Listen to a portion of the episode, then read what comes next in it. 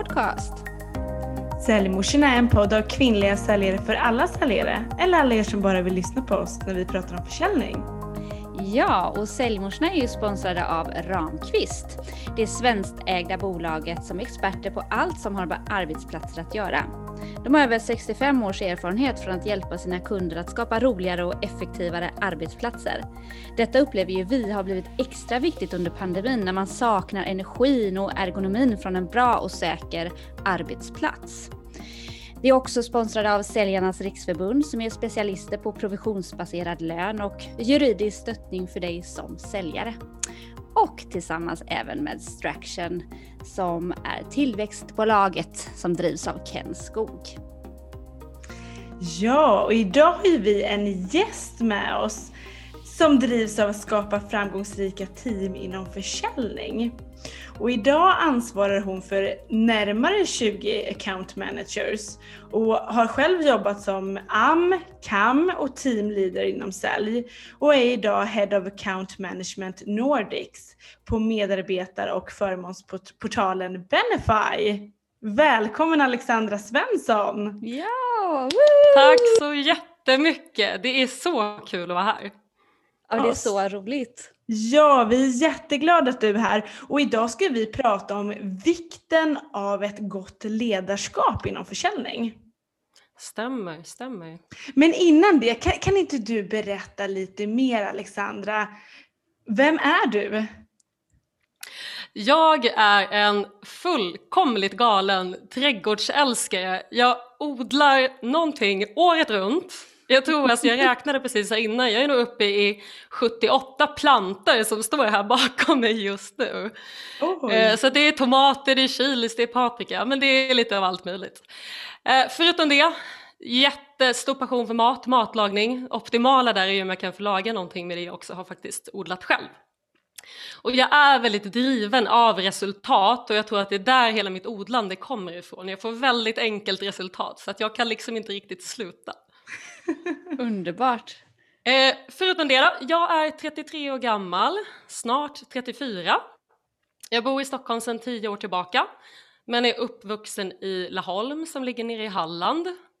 Har också bott i Lund och Malmö, så att jag kommer idag att bjuda på lite skånska, det kommer nog bli lite halländska och så kommer det nog komma lite stockholmska också. Vilken härlig blandning. ja men visst. Eh, och en annan sak jag brinner för det är ju just det här eh, som ni var inne på med ledarskap. Jag jobbar idag på HR-techbolaget Benify och sitter som du sa ansvarig för vår account management-avdelning. Uh, och för er som inte känner till Benify, det är alltså ett bolag som hjälper arbetsgivare att attrahera och engagera och behålla kompetenser med hjälp av den här medarbetarportalen. Och jag har jobbat på Benify i strax över sex år och som du sa i ett par olika roller.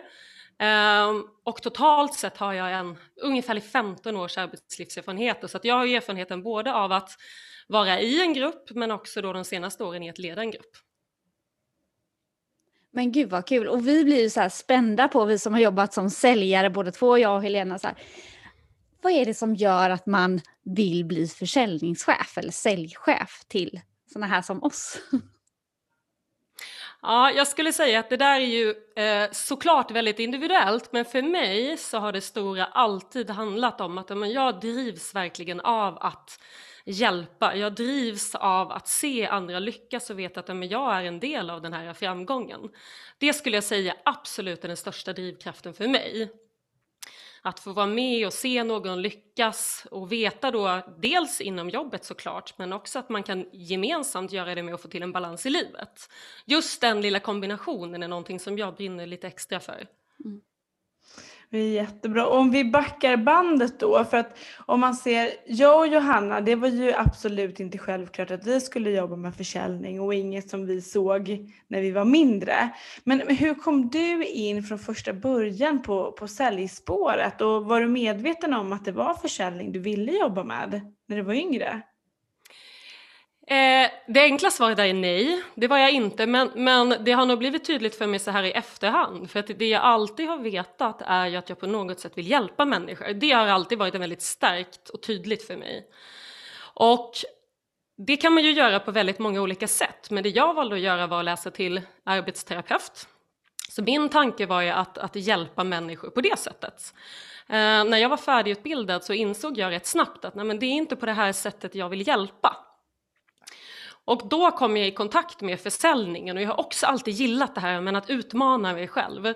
Och, och den kombinationen av att hjälpa eh, den psykologiska utmaningen i hela säljprocessen eh, var någonting som passade mig helt perfekt. Så att här har jag varit kvar. Härligt och, och väldigt likt egentligen både Johannas och min bakgrund egentligen att det handlar om att man vill hjälpa människor, individer och organisationer. Men var det självklart för dig att du skulle landa i en, en chefsroll sen? För att om man ser det som att steget från att jobba med försäljning och ha kontakt med kunder och det, det är mötet med kunden som man brinner för och sen då ta steget att jobba med att coacha och motivera säljare istället och egentligen då få ett lite mer internt fokus. Var det självklart för dig?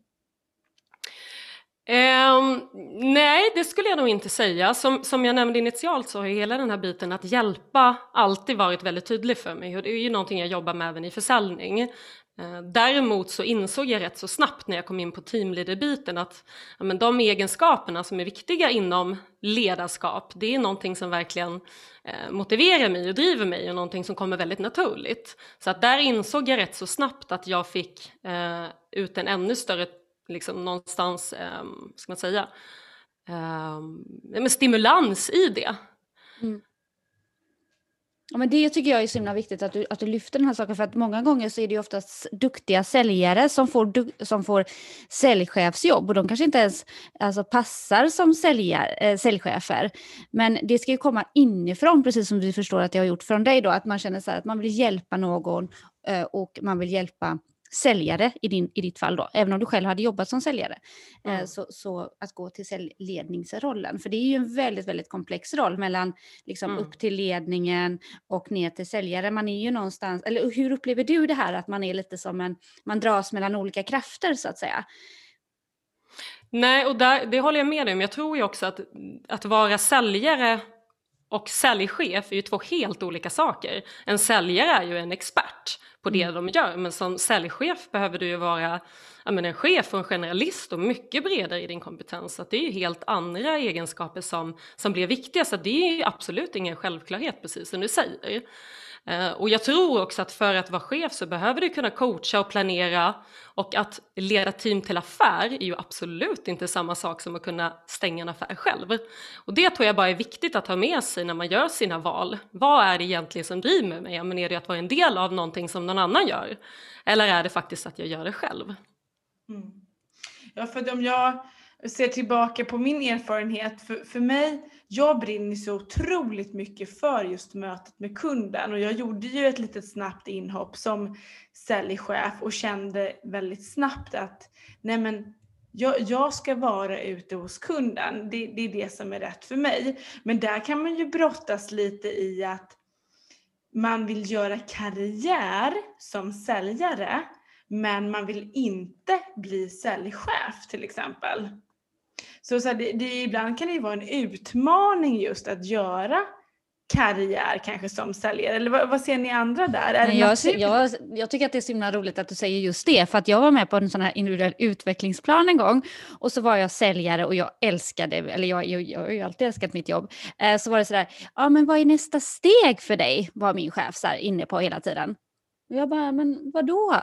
Så låt mig vara.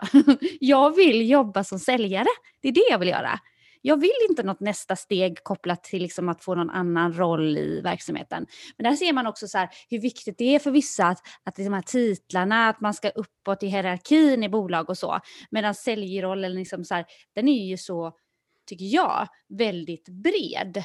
Du kan ju ha eh, alltså det, en dag ser inte en li, likadan ut som en annan, så det är väldigt sådär härligt med jobbet som sådant. Och då kanske man inte behöver den, den den direkta utvecklingen i form av en, en chefsroll eller utveckling på andra sätt i organisationen. Ja, för utvecklingen sker ju i vardagen hela tiden i varje möte med, med varje kund och för varje egentligen unik skräddarsydd lösning. Men, och jag, jag håller helt med dig där och tänker ju också att så som jag tror att många tänker är ju att det naturliga är att gå ifrån en account manager roll och sen så ett nästa steg i key account manager och då har man nått steget högre. Men, men samtidigt är det ju helt olika egenskaper och egentligen arbetsuppgifter som krävs för att du ska lyckas som, som AM kontra KAM. Eh, ser ni det som en naturlig trappa att du ska gå från AM till KAM eller hur tänker ni? Jag tycker det är jätteintressant att du lyfter det, för att vi har ju idag där jag jobbar då både account managers och key account managers. För mig blir det väldigt olika roller. Eh, precis som du är inne på, om jag kollar bara skillnaden mot våra mindre kunder och större, ja men du har ju desto fler konton när du jobbar med mindre kunder. Och det gör ju att det sätter liksom andra krav och, och eh, ger dig andra utmaningar jämfört med om du jobbar med några få stora. Så jag, jag tycker snarare att det ska handla om den erfarenheten man har. Och jag tror också att det är viktigt, som du var inne på innan Johanna, att någonstans bara för att man har varit i en roll ett tag, jag kan tänka att många bolag blir rädda att men gud, vi får inte tappa vår bästa säljare, vi måste göra någonting här, vi sätter upp personen som säljchef. Mm. Det är som du säger, det kanske inte är det du behöver för att stanna länge, det kanske är en trygghet, det kanske är en, en bekräftelse som du inte får idag. Eh, och det tror jag är jätteviktigt för att någonstans plockar man upp då, säg dig Johanna som en duktig chef, men då, då tappar man ju den här duktiga säljaren. Sen kanske du levererar som chef, det behöver inte betyda att man inte är rätt för det också. Mm. Men, men jag tror att det är så viktigt att titta på individen och inte säga att alla vill utvecklas åt ett visst håll, för så är det ju inte. Och där är ju ni bra exempel själva. Ja, och, och jag tycker också så här, vad är egentligen en bra chef? För det är så olika också. Alla har ju olika vad man tycker, vad man trivs med och det här, just jag tycker det är väldigt spännande med det här situationsanpassade ledarskapet eller det coachande ledarskapet och vad, vad, liksom, vad jag själv tycker är viktigt. Behöver jag ens en säljchef? Alltså de här bitarna har jag gått och funderat på. Eh, så vad, vad, ska vi prata om det lite idag? Vad är en bra säljchef egentligen? Vad tycker ja, för vi? Konsten att leda säljare är ju inte alltid det är inte alltid så lätt. Absolut inte. Vi är inte, vi är inte de lättaste att göra med Helene. ja, men många gånger starka individualister, många gånger, men som också vill tillhöra ett team. Eh, men Alexandra, vad, vad, ser du där på, på framgångsfaktorer för att lyckas, i, för att lyckas leda säljare? Det är en jätteintressant fråga och jag tycker det är viktigt som du säger Hanna, det man måste komma ihåg är att alla är vi ju individer. Det kommer inte finnas ett färdigt sätt som funkar för alla. Men, men en grundpelare som jag tycker är viktig, och det ska man också komma ihåg, det har ju förändrats otroligt mycket. Alltså kraven på en säljare idag har ju förändrats på väldigt många sätt. Det är en otroligt snabbrörlig bransch, vi har en större konkurrens inom många branscher. Eh, och det är liksom nya kundbehov som dyker upp hela tiden så det är ju en utmanande roll och det gör ju såklart att även kraven på chefen förändras. Men jag tror att en viktig del är, en grundpelare är ju förtroendet. Och det måste ju gå åt båda håll. Precis som du säger Johanna, någonstans att, att vara en chef behöver ju absolut inte betyda att du är väldigt närvarande. Eh, utan det kanske för dig är någon som alltid finns där om du har någon svår fråga du behöver svar på.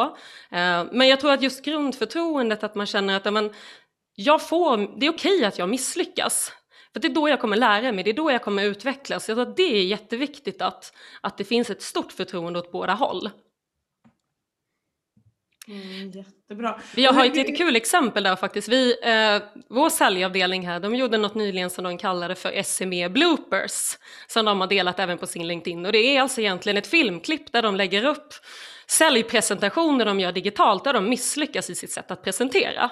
Eh, allt ifrån att man liksom får tung häfta till, ja men ni vet allt möjligt, man tappar pennan som man höll i handen någonting. Och jag tror att det är så himla viktigt det där, att kunna skratta så och, och, och någonstans gemensamt prata om misslyckanden också. Absolut, och det tycker vi är väldigt, väldigt viktigt. Vi måste, det måste vi säga Helena hela tiden, för att just det här, vi har ju upplevt i säljorganisationen att man faktiskt inte har varit så eh, ska man säga, team, teamig eller att man inte har hjälpts åt tillsammans att lyckas. Och det kan ju ha att göra med olika provisionsmodeller kanske. Det har att göra med att det finns en viss protektionism inom säljyrket ibland. Eh, och och liksom att, man, att man har kunder och att man, man, man vill åt kanske samma kunder och så vidare. Men, men det där, du, säger, du är inne på någonting väldigt intressant, att våga bjuda på det som inte alltid går bra. Det tror ju vi väldigt starkt på i cellmorsorna. Eh, och det är också därför vi har startat vårt nätverk Cellses för att visa för andra kvinnor att vi faktiskt vill lyfta saker som vi kan bli bättre på och tillsammans ventilera dem så att man får den här höga psykologiska tryggheten. Eh, men vi har ju också varit med om när man verkligen inte gör det. Och när man sitter i cellmöten och ingen som vågar säga någonting eller så säger man kanske väldigt mycket och så blir man den som håller i hela diskussionen. Eh, men hur får man med ett cellteam? Alltså hur får man det så? Hur, får du, hur, hur, hur lyckas du för att få den känslan? För det tycker jag är intressant. Hur lyckas man få med dig? på tåget. Nej, jag, jag kan börja. Eh, nej, men jag tror att det handlar väldigt mycket om, som jag sa innan, så dels lära känna teamet. Alltså att vara intresserad. Var intresserad av vem är vad du än, vad motiverar vad du än, vad demotiverar vad du än. Där tror jag man har en jätteviktig grund. Eh, och sen så, som du pratar med lagandan, jag tror att det finns ju olika sätt att göra det. Eh, gruppmål tycker jag personligen själv är ett jättebra sätt att göra det. För att någonstans sätta den här gemensamma målbilden vart vi ska. Och det skapar ju också en, en väldigt stark tillhörighet och gemenskap. Och det vet ju säkert ni med, det är ju en jättestark drivkraft i oss människor just det här med att känna en gemenskap. Så att det är ju ett sätt att göra det, men sen tror jag det också handlar mycket om att men, i ett team och grupp släppa fram varandra. Vi pratade om det här lite innan också, men att om, om någon i mitt team har gjort någonting, men då är det ju den personen som ska fram, då är det den som ska lyftas. Så att då, kan man också, då tror jag att man kan börja bygga den här liksom, gruppandan. Och jag tycker du är inne på så himla bra saker här. Jag sitter och skriver ner så här så pennan glöder. Men just det här, hur får du det? Alltså huret. Hur får du eh, fram av ditt team när du är ny på rollen. Vi säger att du kommer in och så har du fått 16 medarbetare som du, som du ska vara chef för. Hur, hur tar du dig an dem och får reda på vad som motiverar dem och demotiverar dem?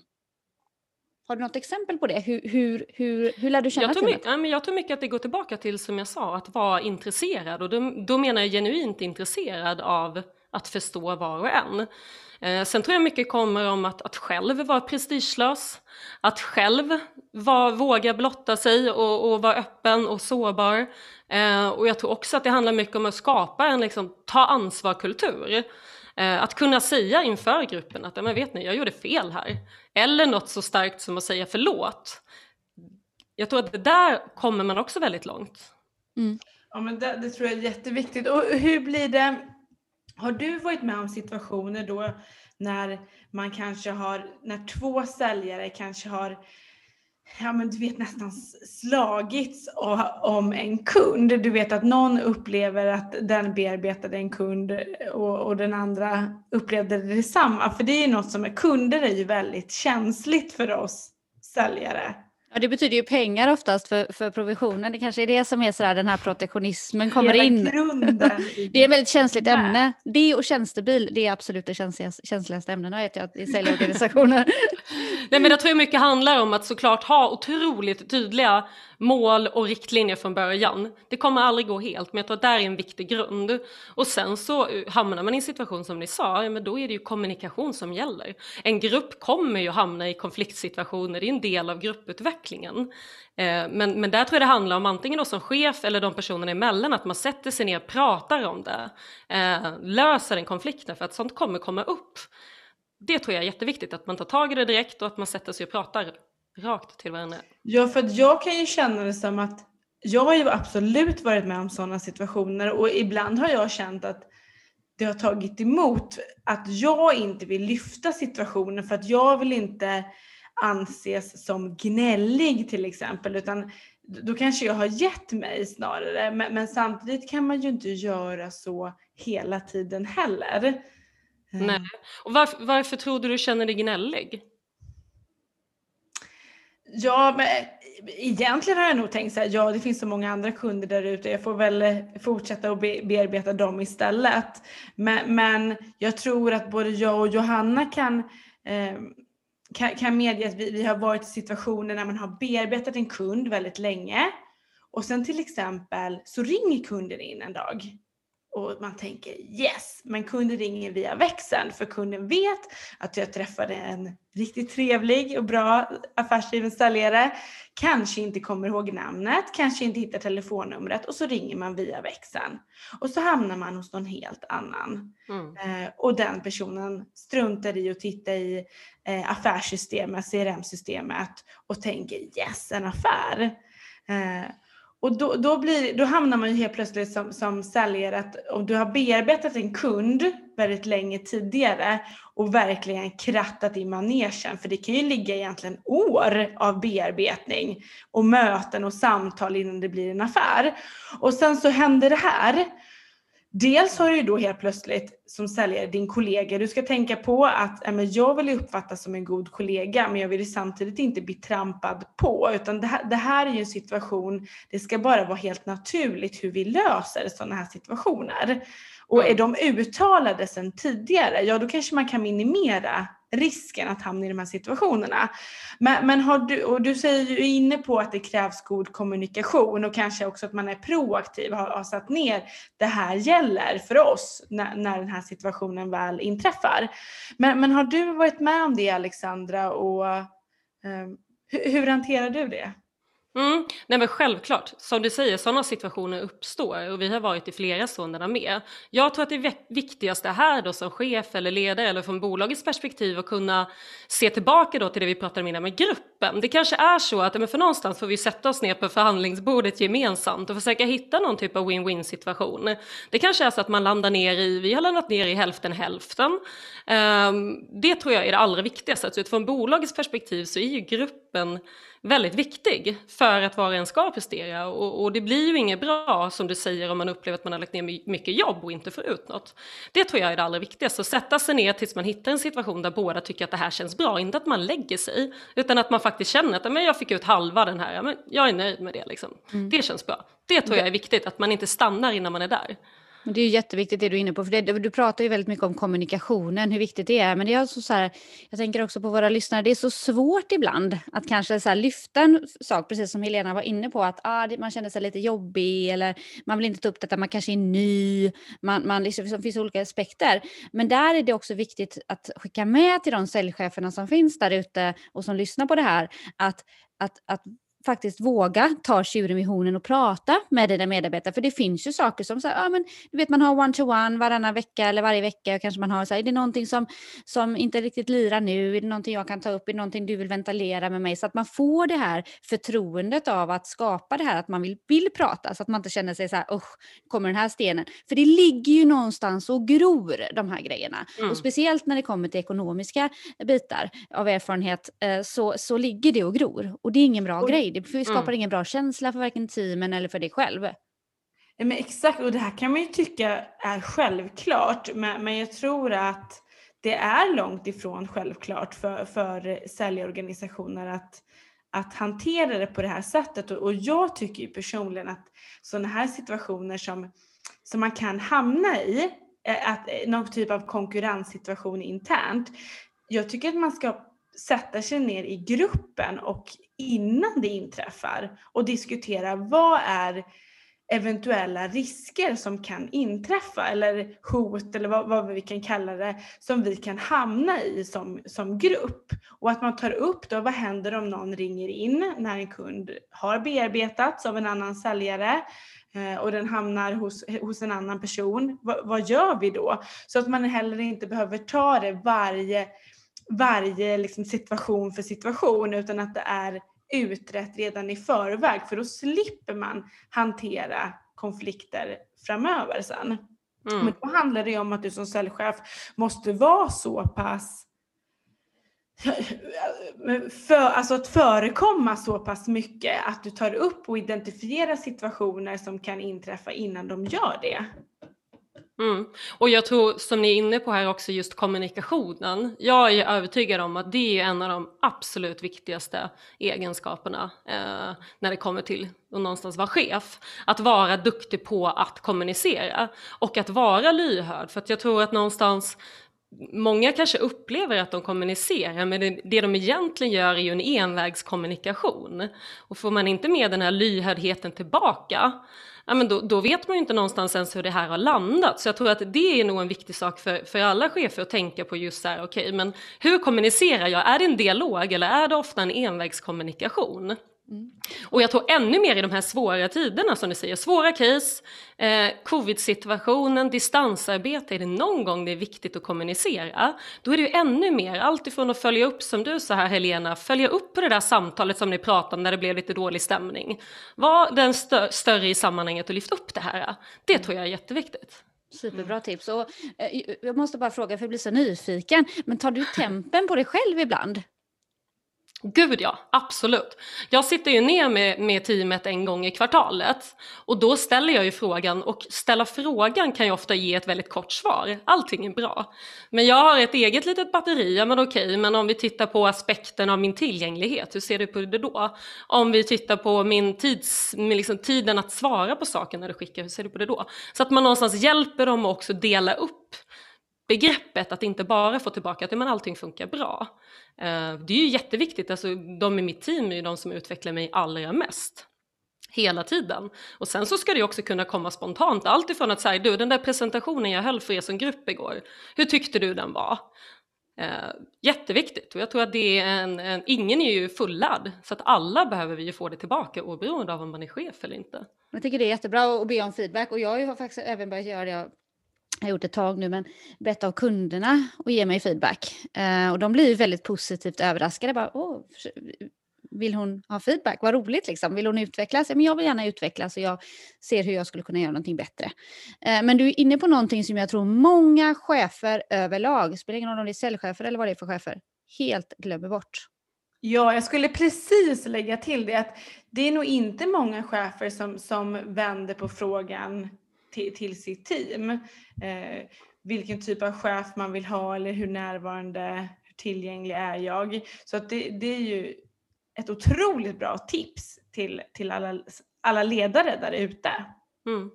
Men finns det då så lite dos and don'ts som man behöver tänka på som säljchef, tänker du, eller säljledare? Jag tycker vi har varit inne på en av de allra viktigaste och det är ju som vi pratade om, en grupp kommer hamna i situationer, det kommer komma konflikter. Det är att inte vara konflikträdd som chef. Du måste ta upp det. Du måste uppmuntra att personerna kan prata direkt med varandra om saker som uppstår. Ehm, men du måste våga vara den om ingen annan gör det som faktiskt också lyfter upp att nu märker jag det är någonting här mellan oss. Jag vet inte vad det är. Superviktigt. Kan vi bara sätta oss och prata om det? Ehm, eller du, vi hade det där mötet förra veckan. Jag kände själv att det blev liksom inget bra det jag kommunicerade till dig. Ehm, det känns inte som feedbacken landade rätt. Hur vill du att jag ger dig feedback framöver? Jag tror att mycket ligger där, att, att våga fråga eller prata om det som inte kommer upp annars. Eh, det tror jag är jätteviktigt. Och sen också som jag sa det här som chef, ja, men, du ska ju vilja sätta ditt team i första hand. Ta inte åt i ären för någonting någon annan gör, för att det kan vara det mest demotiverande du kan göra. Så det tror jag är jätteviktigt, att någonstans skicka fram den som har gjort någonting bra. Vi pratade om det lite innan här också. Ja, alltså positiv feedback, var det det du tänkte på? Ja. Ja, alltså det där, jag har ju haft många chefer också, Helena också, det där är ju också någon slags alltså så här, någonting som driver oss säljare framåt. Att få höra när vi gör någonting bra. Så det är ett ganska känsligt ämne tycker jag. Eh, för att jag brukar likna det som att jag är en Duracell-kanin. Jag drivs av ett batteri. Om inte mm. det batteriet är påfyllt, då slutar den här Duracell-kaninen att gå. Och lite så är det faktiskt för mig. Jag måste höra att jag gör någonting bra, för det är ett ganska ensamt jobb. Just nu är vi fyra stycken här nere i Göteborg och eh, jag jobbar globalt så jag ansvarar liksom för kunder runt omkring i världen och jag har också konsulter till min hjälp som sitter över hela Sverige. Jag får inte höra om inte jag boostar mig själv. Eh, mm och har en sån chef som kan ge mig det. För det blir svårt. Mm. Jag, men jag kan också få det från kunderna om jag ber om feedback och så. Men den här positiva feedbacken och förstärkningen är viktigt. Och om inte en chef kan ge det så kan en kollega ge det. Mm. Någonting som får en att fortsätta att mm. dra in affärer. Det är ju det vi liksom alla eftersöker och det behöver alla människor, eh, positiv feedback. Ja. Um, och där tycker jag också bara tillägga något superintressant. Det här handlar ju någonstans om Eh, i grund och botten också om självledarskap. Att självklart kan jag som chef hjälpa till med jättemycket och finnas där. Men jag, är liksom, jag, jag vet inte allting, jag kan inte allting så att jag måste ju också få berätta till mig att men vet du, jag blir superdemotiverande när jag inte får någon feedback från dig eller vad det nu än är. Och då behöver ju såklart den öppenheten finnas men där måste man ju också ta det egna ansvaret själv. Eh, jag behöver det här och det kanske är jobbigt att ta sig det modet men det är ju jätteviktigt för där har man ju ett lika stort ansvar tillbaks. Ja, för det är ju faktiskt ja. inte alla som vill ha det heller som Nej. vill ha positiv feedback. Eh, eller så här, som tycker att det är jobbigt att bli, liksom, att bli outad. Så här, Åh, jättebra, det här personen hade blivit månadens säljare. Någon som tycker det är jättejobbigt.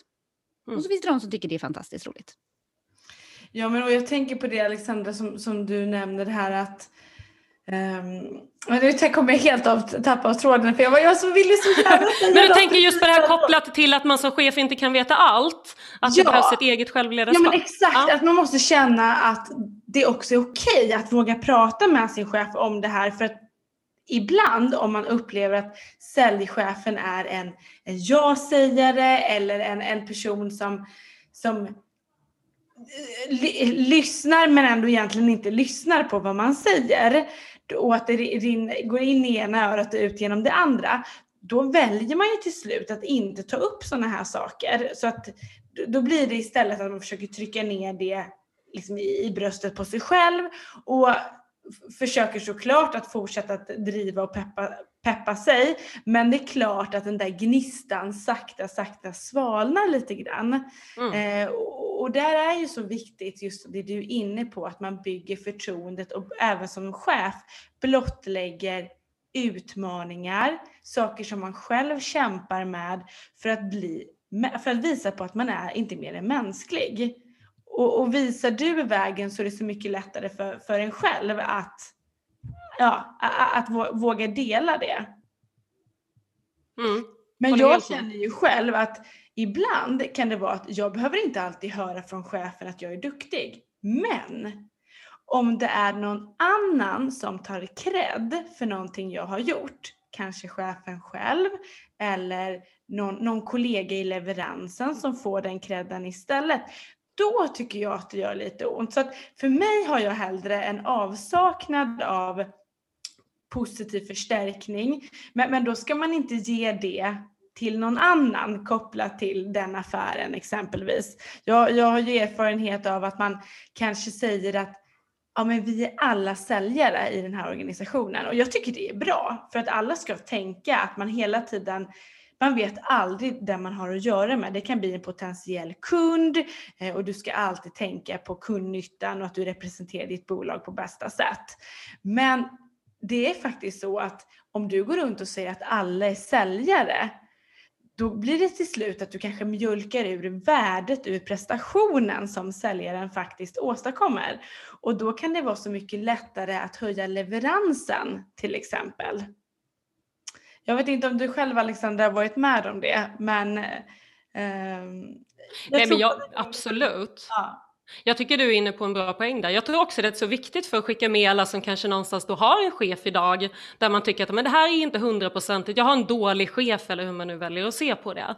Att ha med sig att men, jag tror inte att någon chef av naturen vill vara dålig. Det finns chefer med utvecklingspotential och just därför som vi pratar om nu är det så viktigt att faktiskt upplysa personen om att men, de här sakerna, sen som ni säger om inte det funkar, då kanske man behöver ta det ett steg till. Men, men jag tror att, att många förutsätter att någon, men, man ger inte heller någon förutsättningarna genom att faktiskt ge den tydliga feedbacken tillbaka. Mm. Eh, och det tror jag är jätteviktigt för att det finns ju ingen som av naturen vill vara dålig eller gå till jobbet och vakna på morgonen och säga men idag ska jag vara dålig chef. Mm. Utan det finns ju mycket utvecklingspotential och där får vi ju hjälpas åt åt båda hållen. Men det kanske finns de som inte passar som chef ändå va? Så kan det ju såklart absolut vara som vi pratade om innan med egenskaper. Ja men precis, jag tänker så här, alltså vad är en dålig chef egentligen och vad är en bra chef egentligen? Jag skulle vilja lyfta en, no, någon egenskap så här, kontrollerande. Eh, alltså det, det är inget så som jag tycker är så superpositivt att vara så kontrollerande, ha koll på personens agenda, vad är den personen, alltså det här liksom att inte personen får leda sig själv eller att man är väldigt självständig i sitt jobb och de här bitarna. Så att de lägger sig egentligen i allting. Det tycker jag är en väldigt dålig egenskap. Jag håller med, men skulle du fråga en person, låt oss säga att det är en, en chef som du och jag upplever som kontrollerande. Skulle du och jag prata med den chefen och ställa en fråga kopplat till varför känner du att du behöver kontrollera oss? Då tror jag att den chefen är väldigt omedveten om sitt sätt att vilja kontrollera. Ja men absolut, så kan det ju vara. Mm. Ja men jag tror att det där som du är inne på handlar ju mycket om eh, att lita på varandra. Som vi pratade om innan med tillit, det är ju jätteviktigt att känna att man har den tilliten. Eh, och, och därför är ju den såklart som sitter som chef också, det är lite halvjobbigt ibland att släppa på vissa saker men jag vet att gud det här kommer liksom jag behöva stå svars för för vår ledning sen. Eh, men, men ska vi få en, en grupp och team som utvecklas då måste man ju våga släppa på de här sakerna precis som du är inne på. Mm. Nej men absolut. Um, att... Och du var inne Johanna på viktiga egenskaper. En sak som jag tycker är jätteviktig är just det här att föregå med gott exempel som ledare. Att du, du kan inte prata om att vi ska tillsammans kavla upp ärmarna och vi ska eh, besegra pandemin här nu eller liksom så här, hålla oss flytande under pandemin. Och sen är du som ledare inte med och bidrar till att ja, men, få in fler kunder till exempel eller på, på ditt sätt bidra till affären. Det, det tycker jag då, då, är man en mindre bra chef om man, om man inte stöttar utan det är tillsammans vi ska göra det här. Det tror jag kanske är ännu viktigare inom sälj att, att säljchefen lead the way, lead by example lite så. Ja, det tycker jag är jätteviktigt att man, att, att man också kan sälja, att man, att man jobbar operativt med försäljning själv eh, för att vara säljchef. Sen kanske man inte har den möjligheten att göra det hela veckorna eh, med, med möten och så, men man ska ändå på något sätt visa att det är så, det är så vi bär liksom, vår försäljning framåt. Eh, sen tycker jag också någonting som är viktigt, det är ju att alltså, lyfta tillsammans, berätta om framgångsfaktorer. Eh, det gjorde vi, har gjort tidigare väldigt mycket där vi liksom så här, vi, jag gjorde den här affären och det som ledde till den här affären var det här och det här och det här. Att man på något sätt kan berätta varför, hur, hur liksom hela framgångssagan, vad som hände längs vägen.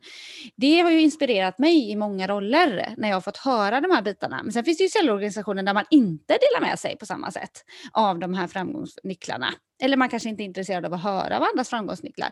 Men jag tror starkt på att det i en säljorganisation är en oerhört stor framgångsnyckel för att lyckas i sin säljorganisation. Ja, och där ser vi ju tydligt att det kan ju faktiskt vara en av anledningarna till att det är så få som 27 procent av alla säljare, att det, att det är bara 27 procent som är kvinnor.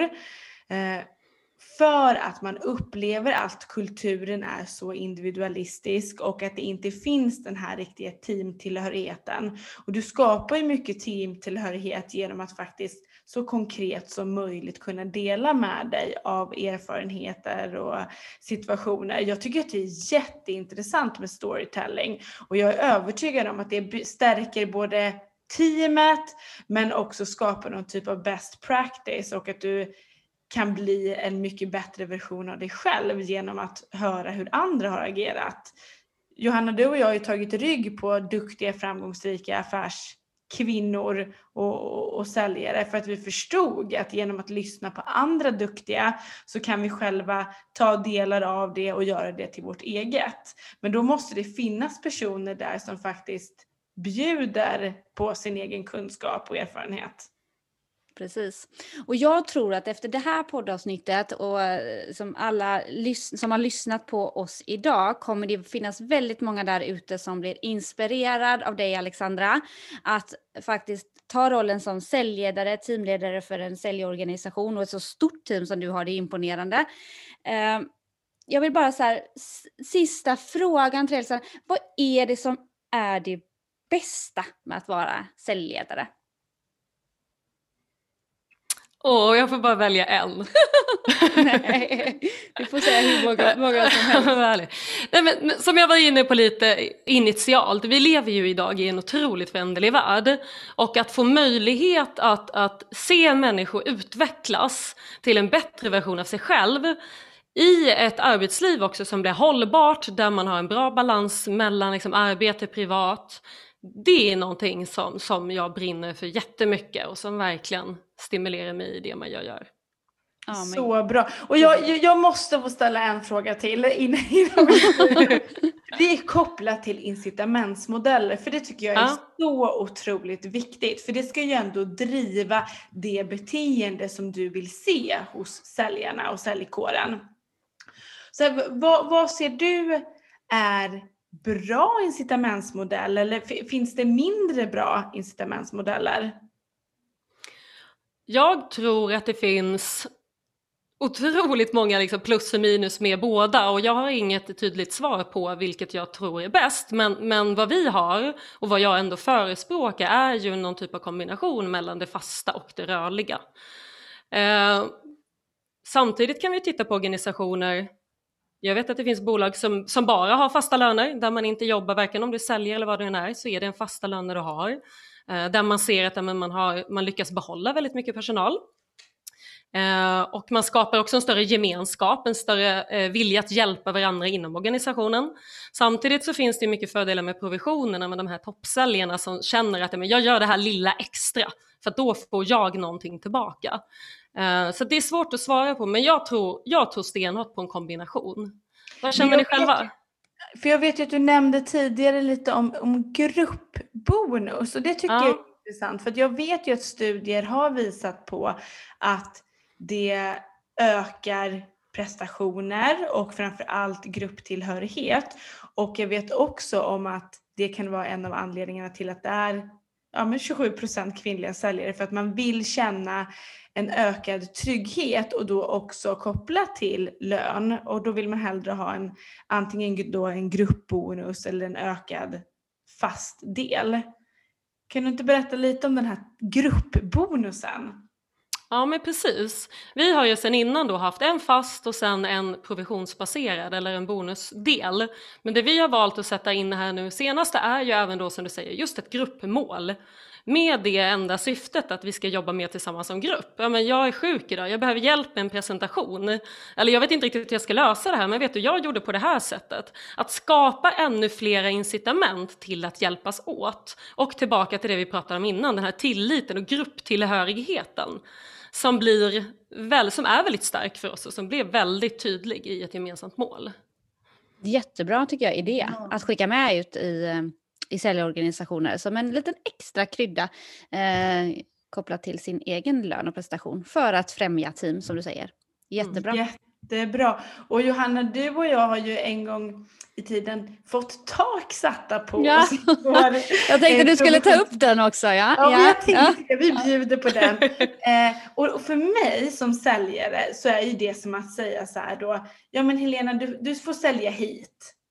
Sen ska du inte sälja mer. För att jag får ju, alltså, som säljare, om du har provision, då får du betalt för det du säljer in. Så att det, det, kommer det är inte så att du får en jättehög lön bara sådär, utan det gynnar ju företaget också när du säljer mer. Vad hade man för argument då till en sådan justering? Ja men motargumentet var väl att eh, ni tjänar för bra. Och då ville man sätta ett tak. Och jag kan tycka att det är demotiverande. Då ska man hitta, då, då tycker jag snarare att man ska hitta då andra sätt. Till exempel införa en gruppbonus till exempel. Eh, om det är åt, åt det hållet man vill dra. Eh, för att man ska alltid tänka på att en lönemodell när det är flera parametrar som det är oftast för säljare, det är ju det som driver det beteenden som, som, de beteenden som man vill se och lyfta hos en säljare. Och sätter man då ett tak, då är det som att säga, nej men vi, nu, vi är fullkomligt nöjda med att du säljer för x antal tusen kronor. Och, och jag, jag personligen tycker att det är, är fel. Jag tycker ju att och sen vet vi det i många organisationer, herregud en AM eller en KAM som är framgångsrik tjänar ju många gånger som en börs-VD, kanske till och med mer i, i somliga fall. Så att just ett tak är, är ju jag icke en förespråkare Nej, det vet vi och inte jag heller. Så att inga tak på oss så kommer vi sälja ännu mer. Och så, så vill vi Och då är jag övertygad om att alla är skitnöjda. ja, ja men det, det tror jag. Och eh, men faktiskt, det är viktigt att, att eh, få alla att liksom, hitta sin inre drivkraft. Vad är det som driver mig framåt? Ja, men det kanske är lön i så fall. Då. Och då ska det inte vara något tak på om man når, överpresterar sina mål. Det låter ju det som att vi bara drivs av lön. Det kommer ganska långt ner faktiskt på min drivkraftsresultat eh, när man har gjort sådana här motivationstester. Men, en, men, men, för mig är det väldigt mycket så här rättvisetänk och, och jag känner att man ska ju liksom inte eh, Alltså vill gasellen springa, låt gasellen springa då. Eh, då ska man liksom inte binda benen på den. Nej, och fastnar man då där, men då är vi inne på det här med kommunikationen igen. Då får ni sätta er ner och så får ni försöka hitta någon annan väg som gör att du fortsätter springa. Om det sen är någon typ av win-win där vi möts emellan, men det får vi väl se. Men, ja. men kommunicera i den situationen. Vi vill eh, eh, tacka dig jättemycket Alexandra som har varit med oss här i det här poddavsnittet. Det har varit så intressant och vi önskar dig all lycka framöver som säljchef. Eh, jättekul också att du är med i vårt nätverk och du brinner för samma sak som vi. Vi vill locka fler kvinnor till säljyrket. Eh, så stort tack Alexandra! Tack ska ni ha! Jag har fått en otrolig endorfinkick här så nu ska jag ge mig vidare ut i dagen.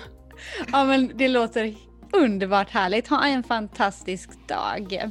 Och eh, vi vill också avsluta med att tacka alla våra lyssnare som har lyssnat på det här poddavsnittet. Fortsätt följa oss på Instagram och LinkedIn och vi finns ju där poddar finns. Säljmorsna är sponsrade av Ramqvist, Straction och Säljarnas Riksförbund. Ha en fantastisk dag där ute här nu. Hej då!